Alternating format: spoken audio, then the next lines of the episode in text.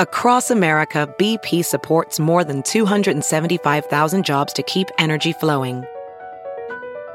Jobs like building grid scale solar energy in Ohio and producing gas with fewer operational emissions in Texas. It's and, not or. See what doing both means for energy nationwide at bp.com slash investing in America. If you've had the unfortunate chance uh, to watch some mainstream news media today, you've probably heard that today is the day that seals Joe Biden's fate as the next president of the United States. Well, not so fast. Welcome to tonight's Dr. Gina with Prime Time. I thought we've heard this one several times lately, like on the Safe Harbor Day deadline. Remember that? It was all over then, and then every time that a judge refused to hear the evidence of vote fraud, despite how widespread and rampant it is and how much proof and evidence there is. I want to remind you there is only one day that is in the Constitution for those of us who actually pay attention to the, you know, the thing, right? Uh, and that is Inauguration Day. Today, the Electoral College electors cast their votes, and it's ridiculous that the electors even went through this exercise, but we know why they did it they have to keep pushing forward. They have to hurry because more and more evidence is coming to light each day. Just like it did today in Michigan, where a judge has released the analysis done on the voting machines in Anne Arundel County, and some disturbing facts have been revealed. No big surprise to most of us who know about this and have studied this and have watched all of this unfold. The Amistad Project released some key facts about the findings, including there was a 68% error rate in the votes cast. Now, even though the Federal Election Commission's allowable rate is 0.0008%, also there was an 81.96 rejection rate in the votes cast. That means election workers had to look at all of those ballots to determine who the voter meant to actually vote for. And the election worker decides who gets the vote. And thanks to COVID rules, Nobody was allowed to be near those workers during all of this adjudication. Alrighty then. So the plot thickens, and in light of all these findings, the Amistad Project is calling on judges in the disputed swing states to step up and make sure all the data is preserved for investigators and legislators to review what happened when the votes were counted. So, coming up, we will run through some more of these disturbing findings in this audit with an attorney from the Amistad Project coming up a little later in the show. But first, we take our trip around the world to see our hosts and correspondents on the ground where all the actioning is happening that is making news today. Let's check in with Jessica Rivera. Jessica, what do you have for us in Denver? Well, Dr. Gina, Facebook's so called independent fact checkers have been found to have ties to Chinese Communist government and Hillary Clinton. Lead Stories and Poynter Institute, two fact checkers used by Facebook, are paid through TikTok, which is run by a Chinese company, ByteDance, and a company that is also under investigation for possible uh, security threats to our national security. According to reports in 2019, TikTok told its partners to censor anything that had to do with making the Chinese Communist government look bad such as historical factual uh, massacres and past or current persecutions. But that's not all. The so called independent fact checkers have also been found to be Hillary Clinton supporters. Sky News Australia found digital editor Jack Houghton is a fact checker and brags on Twitter about being on Team Hillary. American University School of Communications professor and Facebook fact checker Margot Susca is also on Team Hillary and has gone on Russian TV saying it's a dereliction of duty for news outlets to broadcast President Trump's speeches among her many other social media posts attacking the president. Oh. Mind you, Facebook states their so called independent fact checkers are nonpartisan, yet these are the people who have the ability to censor whatever post or information they choose, no questions asked. Other so called independent fact checkers used by Facebook are the Associated Press, Check Your Fact, MediaWise, and The Dispatch. And Dr. Gina, I don't think it was any surprise that fact checkers are liberal or they're Hillary Clinton supporters. What is baffling to me and what I still can't get through is how this is not clear evidence of Chinese interference into our 2020 elections. Jessica, this is mind blowing. I mean, literally, as you say it, I'm sitting there thinking, this can't be real. I hope she really checked her sources on this, you know, because it doesn't sound like something that could even be true. It's so crazy. It is, and it's interesting that it's not in the mainstream media here in, the, in America, uh, in the US. It is Australia's national news that's doing it, and they really have no skin in the game. So that's what was even more interesting. And not to mention, in 2019, there was a Swedish uh, study that was actually done, and this is what China does. If they're going to try to do a regime change, they're very, very commonly, they do it with misinformation on social media. And it seems like they could have succeeded this time. Wow, unbelievable. Jessica, thank you so much. Appreciate that. Let's head over to DC. Mm-hmm. Let's head over to DC, where our own Carrie Sheffield with Just the News has some very interesting COVID stats for us. Go ahead, Carrie.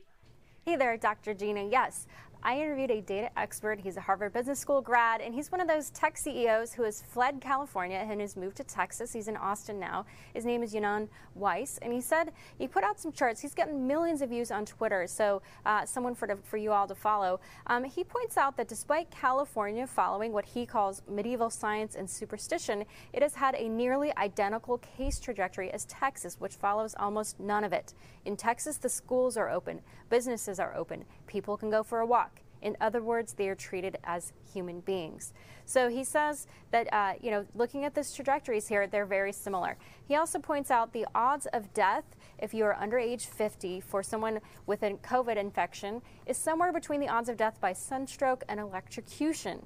He says that you won't hear this from the mainstream media, but these numbers are based on the CDC and the National Safety Council and easy to calculate. And you can see the causes of death there. He lists heart disease, cancer, way more likely to die of that. Also, car accidents, drownings, fire or smoke. Um, and then he also noted um, that in a separate tweet, to put this in perspective, somebody under age 50 is three times more likely to die in their life by choking on their own food than by COVID 19. Uh, we talked about why so many people are living in fear of this virus, and his big mantra on life is don't live in fear, get the facts, educate yourself, uh, and do accordingly, which is which is what he's done with his own feet. All right, back to you, Dr. Gina. Thanks so much. Unbelievable. I'm sorry. I just these facts are just so unbelievable. Three times as likely to die choking on food. Are they going to make us puree our foods now? We're going to go into restaurants and everything's going to be pureed because we shouldn't be allowed to chew our own. I mean, really, the logic, the science that is real that does not dictate our, uh, our, our, our, pendulum on this is, is just uh, mind boggling. Anyway, we are going to go off to Jerusalem where Gal Kalev has high hopes for a future of peace with Arab countries thanks to the framework laid by the president. Gal, go ahead. Thanks, Gina. You know, there's a renewed sense of optimism for peace here in Israel thanks to the Abraham's Accord. It's called the Abraham's Accords because it's peace between the Abrahamic nations. But I think it also deploys the peacemaking principles of Abraham himself. We're told in the Bible that the local kings sought to make alliances with Abraham's because of his success in the wars. This is classic peace through strength. And they also wanted to make peace with him because they wanted to make peace with him, peace for peace. Not they, they didn't ask him to give up this territory, that territory, or this concession or that concession. So I just think it's astonishing that thousands of years after Abraham, after decades of failed frameworks that really don't have much to do with the Middle East, have more to do with you know foreign offices elsewhere, President Trump comes in and applies those same Abrahamic principles to peacemaking here in the Middle East, and it works. Uh, peace through strength and peace for peace. And we now have peace with a number of Arab countries. We're hoping to expand that. Uh, there's partnerships going on, and we look forward to welcoming our new Arab friends here in Jerusalem. Back to you, Gina. Thanks so much, Gal, and happy Hanukkah to all of you there in Israel from our whole RAV team. Now back to DC, where Ben Bergquam is standing by. Ben, you were out in the crowd this weekend where Trump supporters were showing their love to President Trump. There were several events there in DC. What was most remarkable to you? You know, Dr. Gina, it was really two things. Uh, first was the passion and the commitment that Trump supporters still have. They absolutely believe President Trump won the election. They see the voter fraud, all of the examples of voter fraud all over the country, from Pennsylvania to Michigan, Wisconsin, Arizona, Nevada. And they believe that President Trump ultimately will end up being victorious. Uh, we spoke to Mike Lindell at length, and he, uh, on several for several different reasons, said uh, he still believes President Trump will win this. The other part that uh, is striking to me, and I see this every time I go out, every time I go to a Trump rally or anywhere that Trump supporters are, is the level of actual diversity, not the fake diversity that Democrats talk about, but everybody is there white, black, brown, uh, male, female, young and old. We had Vietnamese Americans for Trump. Every single group of American is represented at these rallies.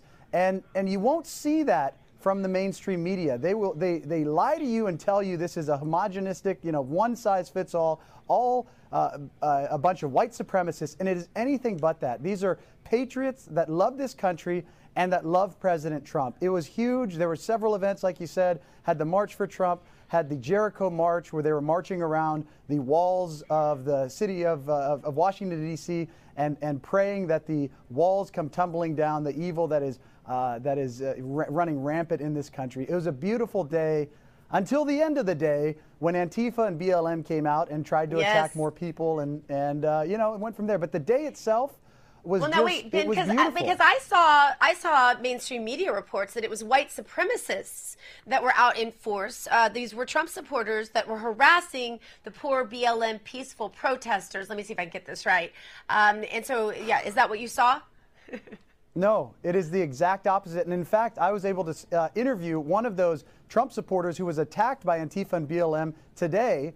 Uh, Ron uh, Spike, Ron J. Spike, was here on the set. He's a black Trump supporter, was attacked and jumped by Antifa members on his way to his hotel. He was just walking down the street. They knocked off his hat. This is him here. They attacked him. He ended up getting stomped on the ground before the police came to his rescue. If the police hadn't come to get him, he would, uh, he, who knows what had happened to him. Four uh, members, uh, Patriot members, also were stabbed. Two of them were in critical condition this weekend all of the violence that I saw was started by the radical left. And thank God there were men there that were willing, and women that were willing to go out and support and protect the people as they were walking back to their hotel rooms. What happened was there was a large group of patriots from across the country who said, We're not going to allow people to be attacked, grandmas and children, as they're walking back to their hotels. So they started walking through the streets to protect people. And ironically, Antifa and BLM after that went and hid behind the police, the very same police that they're saying uh, they want to defund and they're attacking, they went and hid behind those police officers. It was just the irony in all of it. It's it's shocking, and the, the sickest part to me is the dereliction of duty that the mainstream media continues to practice. Uh, it's it's just fake news on top of fake news. Uh, it, it's it's shocking, but it's not shocking anymore. It's just become, you know, routine at this point. Uh, you know, Ben, you really have to wonder, don't you, when when when a black man was attacked, a black Trump supporter, you have to wonder about comments made by Joe Biden, uh, like that if you didn't vote for him, you're not black. You don't have a right to not vote for him if you are black in his supposition.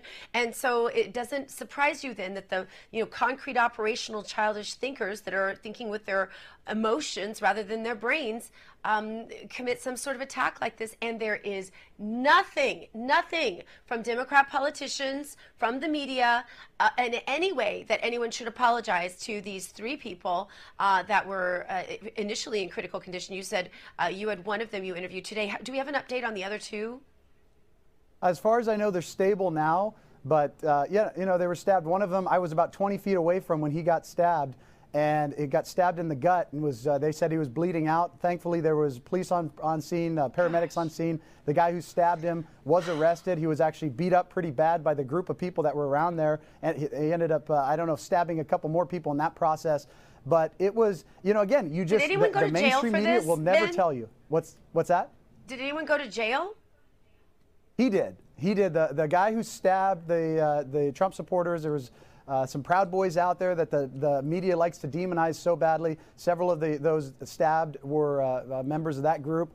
Uh, but the, the, the Antifa BLM member who did the stabbing was arrested at that point. I don't have an update on uh, his status, if he's still in jail and the charges. Uh, but he should, it should be attempted murder.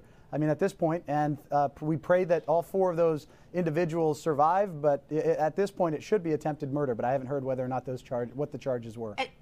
And just one more quick question, if you could answer quickly, because we're really short on time. Uh, was, was, he arrested on charges of a hate crime? Not, I, again, I don't know the charges themselves. I just saw him being led away in handcuffs. All right. Ben Bergquam, thank you so much. Thanks for covering. Glad you're safe. Thanks.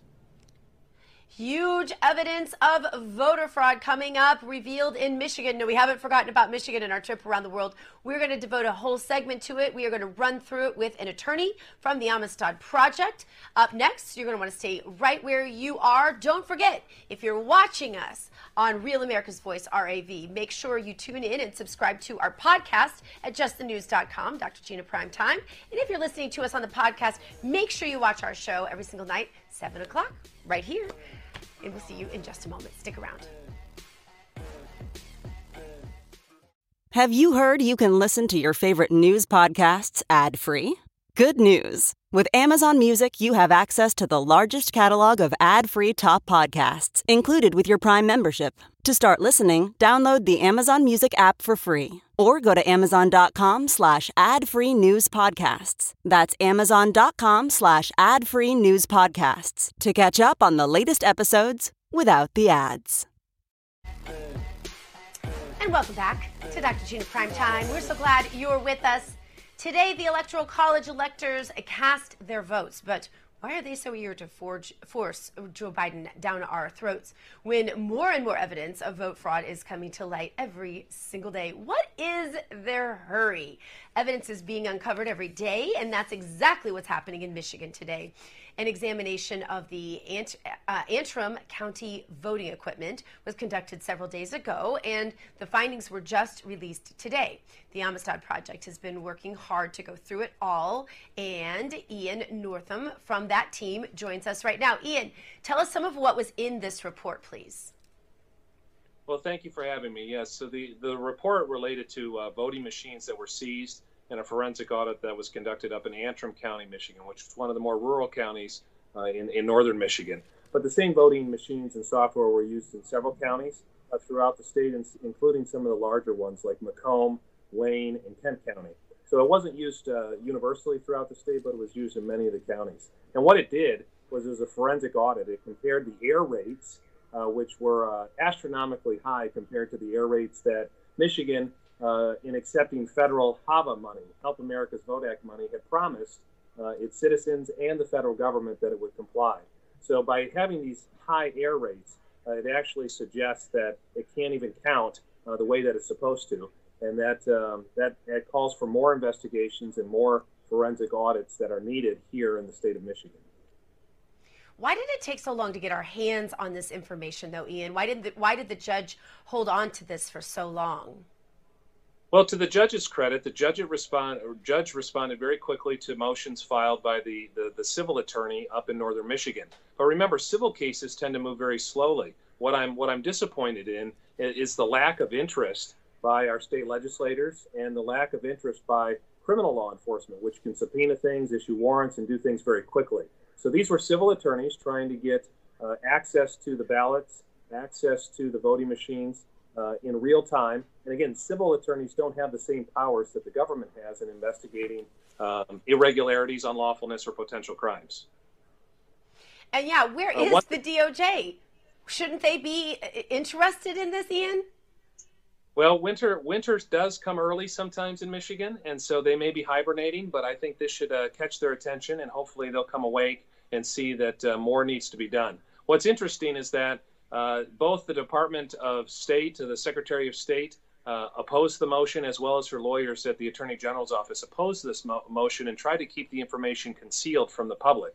And I think that's that's the most troubling thing, which is if if this is uh, what we think it is, which is widespread irregularity and widespread inaccuracies, Michigan voters have a right in in the Michigan Constitution as well as the U.S. Constitution to accuracy and integrity in their election. And here you've got officials, both the legislatures who have plenary power to investigate this mess and the election officials in the executive branch kind of shrugging their shoulder. They've all taken the same oath to defend and uphold the Constitution, but they don't seem to be that curious about widespread uh, lawlessness or irregularities. Ian, part of the information released by your group today is that there was a 68% error rate in the votes cast, even though the Federal Election Commission's allowable rate is 0.0008%. Uh, was this just by accident? Is this by design? Um, and, and what do we do about this now? Yeah, so you know, I haven't been through uh, all of the reports or all of the underlying data that filling into the report, uh, that's a summary. And so I don't want to overstate the error rate, but even an error rate of 2% or 3% would be hundreds of times higher than the acceptable rate under federal law. So here we've got a situation where the error rates are very high, and, and it goes right to the heart of the representative process, the vote itself. In other words, if I cast my vote for somebody, run it through the machine, uh, why isn't it counting it? Why are those errors so high? And then it's done, the software has done something which is to move it to an adjudication software or adjudication screen in which the error rate is even higher. So that suggests that there's something else going on here. And again, to suggest that it's mere user error or human error um, doesn't take into account that the software was designed this way and it's moving those votes. Uh, what should be easy to do, you know, counting the bubble scanner, so to speak, counting those mm-hmm. filled in circles. Uh, instead, the error rates are very, very high and then individuals are adjudicating that. That means somebody else is casting your vote for you. They're they're making the decision. Was it supposed to be for this candidate or that candidate? And that's not supposed right. to happen with bipartisan oversight in Michigan. Right, and and so for the people who did this, I mean, that would be if they if if there was fraud, if they looked at them and then said, um, you know, when it was actually a Trump vote and they said it was for Biden or vice versa, um, that would be what kind of crime and why is no one investigating this? I mean, it just makes no sense to me. But I mean, this is a serious crime. Well, it, it, certainly could be. So a crime implies some sort of intent. And so whether or not somebody had the motive to change votes, those are what the eyewitnesses and the affidavits are saying out of uh, TCF Center, for example, in, in downtown Detroit in Wayne County. But up here in Antrim County, uh, the, the local county clerk didn't even realize that these this software was adjudicating the stuff outside of her site and then sending those changed votes back to Antrim County. So here, a crime requires some intent, but the fact that the error rate is so high violates a statute. The fact that it's being adjudicated in a way inconsistent with what the law says violates a statute. So, regardless of the intent, at a minimum, it violates a statute and requires immediate investigation uh, by the by the legislature. But if it's worse than that, if there was some sort of intentional or nefarious crime here, they could be both misdemeanors and felonies under Michigan law. Okay. Now, the Wisconsin, our uh, our own John Solomon of Just the News just reported that Wisconsin Supreme Court rules um, uh, ruled that the state erred by giving blanket exemption to voter ID rules uh, during COVID. So they used also in Michigan the COVID rules uh, to say that that's the reason why no one could be in the room to be near the workers during this adjudication process that you're talking about, where they were independently making a decision on, on who the ballots were supposed to uh, favor or go to. Um, and so, is that the same sort of legal issue? Um, and will this decision in Wisconsin, do you believe, have any bearing on what might transpire in Michigan? Well, it's certainly the same type of excuses being given for not following the statute. Now, there are different statutes in Wisconsin, but for example, a judge had already ruled in Michigan that there's no COVID exception to the Constitution and that those bipartisan oversight, the Republican and Democrat, were entitled to be close enough uh, to see those ballots, to see those adjudications. Look, you can't count what you can't see. And so that's already uh, been adjudicated in Michigan, that's already been ruled upon, and yet we have evidence, widespread evidence, that that, that was not followed. So in, in Wisconsin, it's a little different. That was a, an exception to their voter ID law, where they allowed people who were indefinitely confined, arguably because of COVID, uh, to not present their voter ID or their a valid ID in order to vote. But in every case, we have to understand there's not a COVID exception to the Constitution. That's a very serious issue to try and bend the rules or, in some cases, break them outright because you don't like the way they are written. Now, the rules are meant to be followed. Uh, and the GOP here in Michigan, for example, slated a second set of electors today because they are a party of rule followers.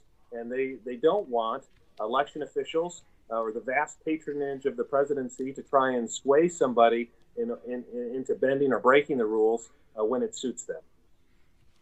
And we're also hearing about the Capitol being closed down. Um, um, we know that the um, Speaker, I believe, of the House in Michigan today illegally closed the Michigan Capitol, preventing the GOP legislature from contesting the election results.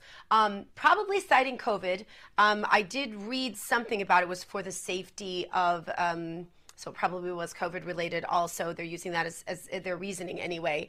Um, but if this behavior continues, um, does this information do us any good? Well, I think it should, and there's a couple of different. Uh, there's conflicting reports, right? The governor put out a press release this morning that said the building was closed, except to the Democrat electors because of COVID. That was in her official press release. Then we heard something different from the Senate and House leaders today. Uh, there have been reports of threats. Now, I only saw peaceful protesters outside the Capitol today. I saw a large presence of police protection. The state police were out in numbers. I did not see any violence. So to me, there's a situation here where the, the, the stories being reported don't match with what's going on. There were dozens, if not hundreds, of people inside the building, uh, but they were slating Democrat electors. So constitutionally, that that appears to me to be an interference with the with the Republican slate trying to do their official business under the U.S. Constitution and Michigan statute, which told them to convene at 2 p.m. at the Capitol today in the People's House. Uh, the, the, the location in the Capitol, in our capital city, uh, where the legislature is supposed to hold session and where these electors were supposed to meet. They were prevented from doing so today uh, because of the governor's orders and perhaps others. And so to me, it's important that we try to do our best to follow the laws as written instead of as we wish them to be applied. And if there is any violence or if there is any widespread violence or reports of that, I would condemn it immediately. And I would encourage all people of goodwill, regardless of what political affiliation or party you're on, to try and stop that. There should not be riots over voting. Voting is supposed to be done quietly, calmly, in secret, and in accordance to the rules. But the process should be transparent. And that's something we still don't have, even now, a month after the election. Wow, it's just, it just the plot just continues to thicken, the evidence continues to mount, and the media continues to deny. Thank you so much for being with us. We appreciate everything you all are doing there at the Amistad Project. Thank you for your time. Have a good evening. You too. Coming up, early voting started today in the Georgia Senate runoff election. How do we make sure, though, that the same fraud doesn't happen again? Will more suitcases full of ballots magically show up in the night and give the Senate to the Democrats? Logical question. John Fredericks on the ground there is going to give us a full report. Stick around. More Dr. Gina Primetime coming at you right after this.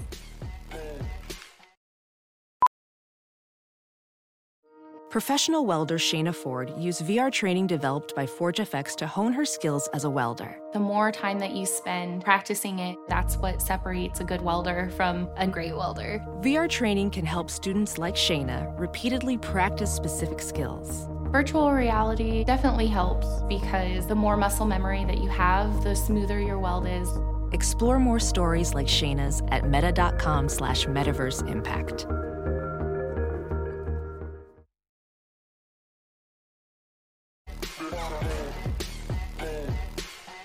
Welcome back to Dr. Gina Primetime. Don't forget, if you're listening on our podcast, make sure you watch the show every night, 7 p.m. on Real America's Voice. If you're watching on Real America's Voice, check out our podcast over on justthenews.com. President tweeted about an hour ago that Attorney General Bill Barr will be leaving that post before Christmas, and Deputy Attorney General Jeff uh, Jeff Rosen, I almost said Jeff Sessions, boy, that would have made for some interesting television, is stepping in. Um, could we start? Do you think we could start seeing some investigation into vote fraud now? Hmm, wouldn't that be interesting? Let's go to our guy on the ground in Georgia, John Fredericks. What say you? Well, it's a day of reckoning here in Georgia for Kelly Loeffler and David Perdue after basically a month of blowing off Trump, blowing off his voters, and just sticking to their ridiculous scripts, not addressing what is going on here. Finally, they get the wake up call. Two things happen today. New polls come out. They're both trailing. That's number one. Number two, we just find out that in the period between November 3rd and December 7th, the Democrats registered, registered 80,000 new voters. I want your listeners, Dr. Gina, to grasp this number. They registered 80,000 new voters in four weeks. Wow. When I was chairman of the Trump campaign in Virginia, it took a seven a seven month period to register about 150,000 new voters. They got 80,000 in four weeks. Uh, it's, it, it's a tremendous effort. They're getting it because they're cheating again. Finally, Loeffler and Perdue, they start to get it. They hit the panic button today. Now they're calling for transparency from the Secretary of State to release who these voters are. We also pressured the Secretary of State, uh, Brad Raffensperger, into finally agreeing after the fact, albeit, to do a signature audit of the envelopes he picked portions of Cobb County, opening the door to really see what the level of this fraud is. Third thing that happened today is the Republicans in Georgia got together. They elected 16 Trump electors separate from what the the Democrats did, and they submitted those to the governor for review. Obviously, the governor picked the Biden electors, but if Georgia goes, if it's struck down by uh, the Supreme Court of the United States and that certification is made invalid, they have the electors in place to change it over, Dr. Gina, to President Trump. So, big day today in the state of Georgia. Now, will that need to take place in every state, John? Yes. So uh, there's three of the four states in question have named their own electors Georgia, Wisconsin, and Arizona and submitted them to the governor. So they already have a slate of alternate, if you will, Trump electors. Michigan attempted to do that today. The Right. state police wouldn't allow them to convene, which is another heavy handed act, as you know, uh, by Governor Whitmer. But three of the states have already done this. So you've got now three states, Dr. Gina, with two competing sets of, elo- of electors submitted to, the, to each governor for review and sanction. And so right now, because in these, in these states, Wisconsin, Michigan, Georgia, and Wisconsin, those votes have been certified by those secretaries of state. Right now, the electors that are chosen are those for Biden. However, the Supreme Court today took up uh, uh, all four of Sidney Powell's uh, suits in all four, all four states, put it on the docket. That means they have to rule on it. They can't just throw it out without considering it. So they're either going to rule in their favor, throw them out. It'll get dismissed. I don't know on what grounds. They can't do that again. Or uh, they'll have a hearing, and then we'll get the evidence out. Today is a great day for Trump, and I'm telling you, Dr. Gina, whatever the other networks are saying, this is far from over. We are a long way from having this settled. That's why on Sunday, uh, Steve Scalise, majority whip, said on TV of the Republicans, I'm not calling Joe Biden right now president elect until all this plays out. Dr. Gina, there's a long way between now and then. The only date that's hardwired into the Constitution is January the 20th. That's the inauguration. All of these other dates, they're amendable.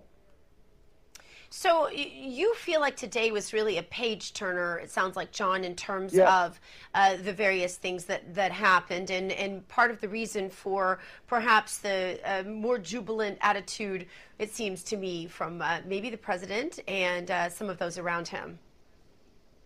Well, I think, look, I think uh, reality set in on Friday night and over the weekend.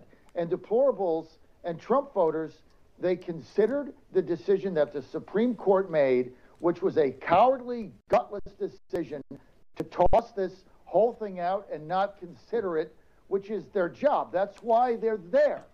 So now we're saying, okay, we got to take action into our own hands. We have to do something. That's why you're seeing action today. The other thing is is you got two new pieces of evidence. You had the judge in uh, Upper uh, Peninsula, Michigan, that allowed the release, Gina, of the uh, of the uh, of the Dominion Machines forensic study. If you read that study, Right. it's downright frightening. That went in our favor. The other thing is in Georgia now, finally, they're going to do an analysis of the signatures and the legality of the signatures on the envel- envelopes in one county, Cobb County.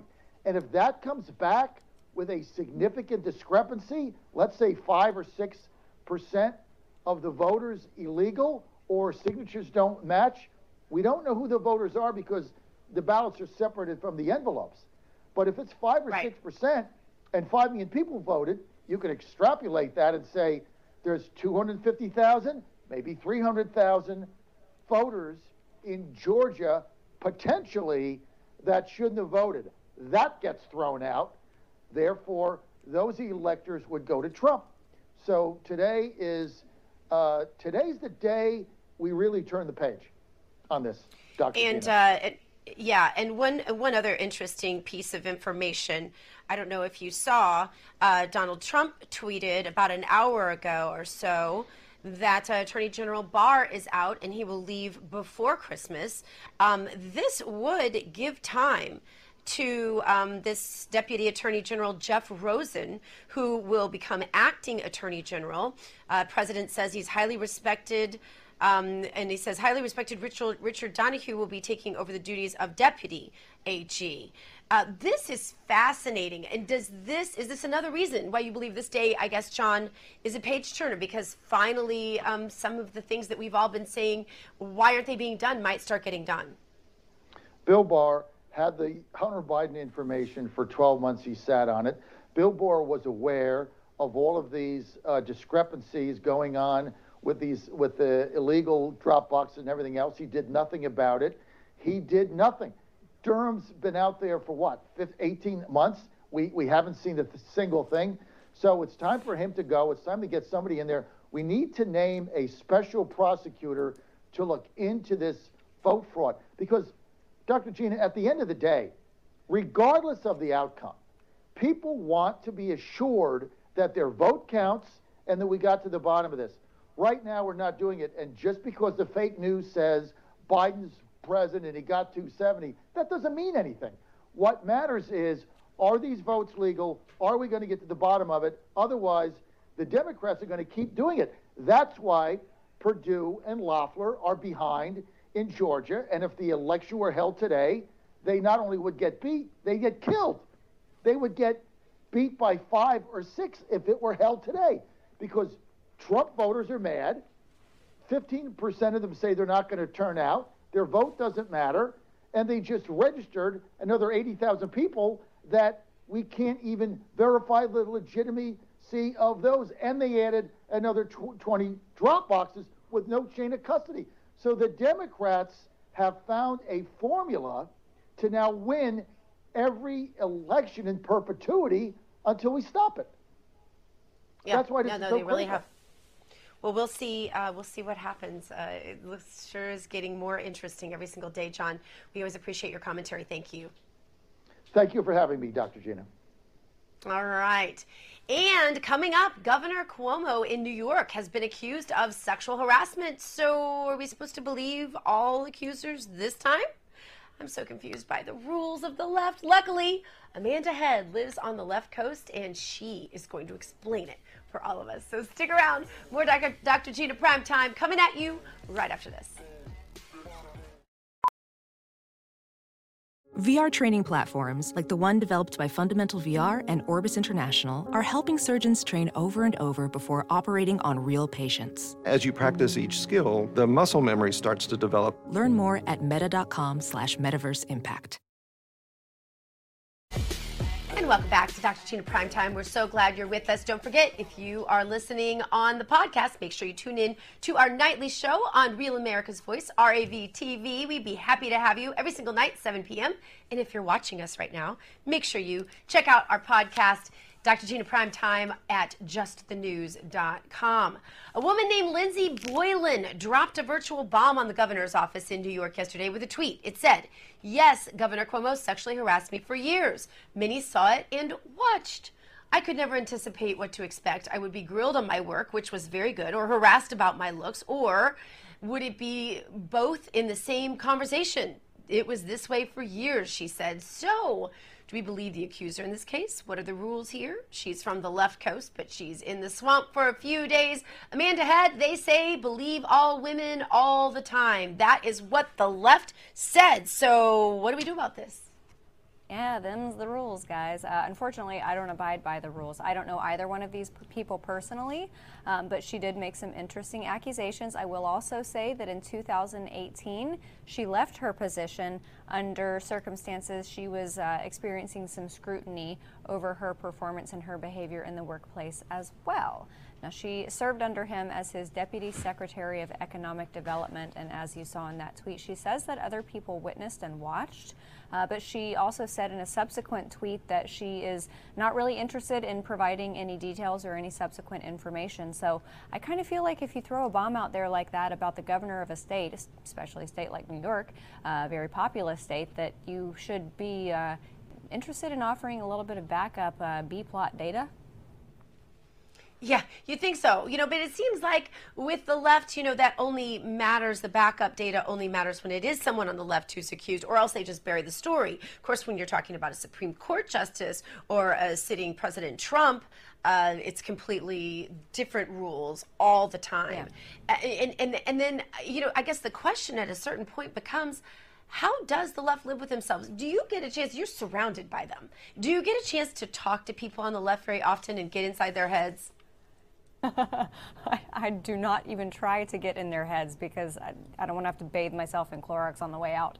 Um, I think that she is going to learn the disparate set of rules between the left and the right. If you are if you are accusing a Democrat politician, it doesn't matter if you yourself are a Democrat too. You can come forward and say, "Look, I supported this guy at one time. I support Democrats. I donate to Democrats, but this happened to me."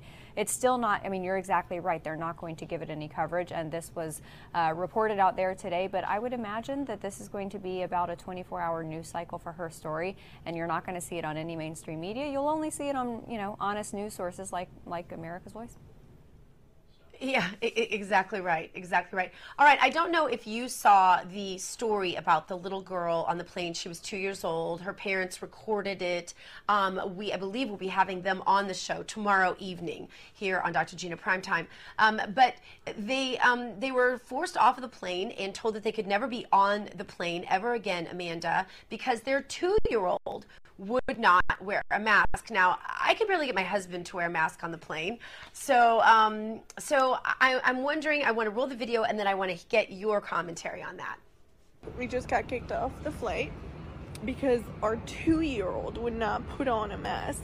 And we tried. I mean, I'm going to put a video on. And they're sending all of our bags and Adeline's car seat to New York and were banned off of United forever because a two year old would not put on a mask.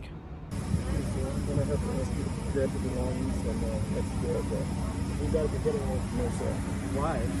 We're, we're over here holding this mask on her face. I'm sorry, sir. I and I took that opportunity and I ran with it. You see this? I'm literally covering her face. I gotta, you know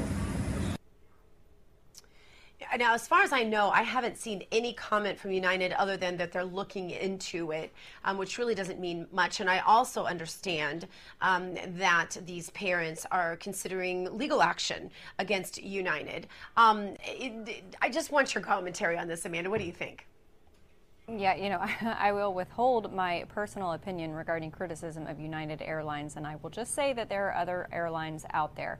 Um, this is absolutely despicable. It almost kind of seems to me like parent shaming uh, because you can't get your two-year-old to put on a mask. But remember, at one point, and I think that they have they have made these restrictions more stringent, but they said that children didn't have to wear masks. And I just want to say, and obviously this is anecdotal, but over the course of the last three months, following the Trump campaign reporting the rallies for this network, I added up all of the mileage. Uh, I've been on airplanes. Uh, I think I've traveled what was I think it was 57,000 miles on airplanes over the last three months. I've been in no wow. less than 20 states, uh, and at Trump rallies where a lot of people were not wearing masks. And many studies have already shown that contracting coronavirus on an airplane is negligible. I mean, the chances of it happening are next to zero, kind of like the, the you know, the statistic for catching it in general anyway, if you're a healthy person. Um, but this is absolutely absurd. And if they, if they pursue legal action, they should uh, at least try to, to recompense the money. I mean, imagine how expensive it's going to be to ship all of that luggage from New York back to their home. I mean, that's, that's, that's the biggest pain of all of it to me. Well, and, and as Carrie Sheffield pointed out a little earlier here on the show from our from our partners at Just the News, um, a 50 year old person has a three times higher chance of choking on food than they do of dying from COVID. I mean, that is just a mind blowing um, figure. But you know, you you think about this, and and yet we don't really know the health implications for wearing the masks, of course. And I've reported my own son has a staph infection on his face that we cannot get to go away. It starts to go away, comes back. Um, and I'm hearing this all the time all sorts of infections um, that people yeah. are getting because of wearing the masks. And they seem to have no care whatsoever about the health Im- implication. There are no long term studies on people wearing cloth masks. It's not the same thing as a surgeon wearing a mask that is breathing into an open wound, obviously. And as we had uh, Dr. Gold report right here on this show, it has the same impact. Wearing a mask has the same impact of trying to prevent sand being thrown in yeah. your eyes by holding up a chain link fence. So, so none yeah. of this makes any sense. It's like we just have to shut up and comply, or or they come for us. Yeah, and I wouldn't be surprised if if you know people are suffering long term damage to their sinuses. Our sinuses um, right. are, are, really miraculous things. They have these moisturizing turbines in them that not, not only filter air, but they moisturize it as it goes into our system. But when you close off fresh air from going through those and you continually have the same moisturized air going through, uh, that causes infection. So it does make you wonder if there are going to be long term issues with people for, with their sinuses. Because what does it say yeah. that when you're walking around in the fresh air, you're just fine, then you put a mask on and then your nose starts running? Uh, uh who, who thinks that it's better to wear a mask and breathe in your own hot breath than oxygenated well, air? Well, and fibrous um, part- particles breathed into the lungs. We still don't know about that either. But anyway, it is time for our meme of the day.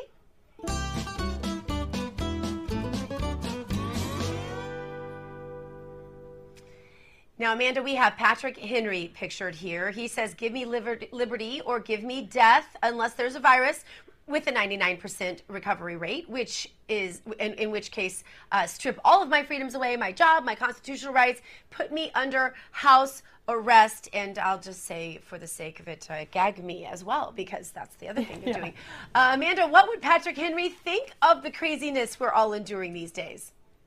Okay, in all honesty to our audience, I didn't see this meme ahead of time. I wish I had because I would have sent you a picture from yesterday. I went to Colonial Williamsburg and took a picture of the chair where Patrick Henry supposedly died. So give me liberty or give me death, but only if it's in a padded armchair. Um, but also, uh, the, the, friend of mine who we were at Colonial Williamsburg with, you know, obviously they're all dressed out in, in period costume and it's wonderful to see, but they were all wearing masks as well.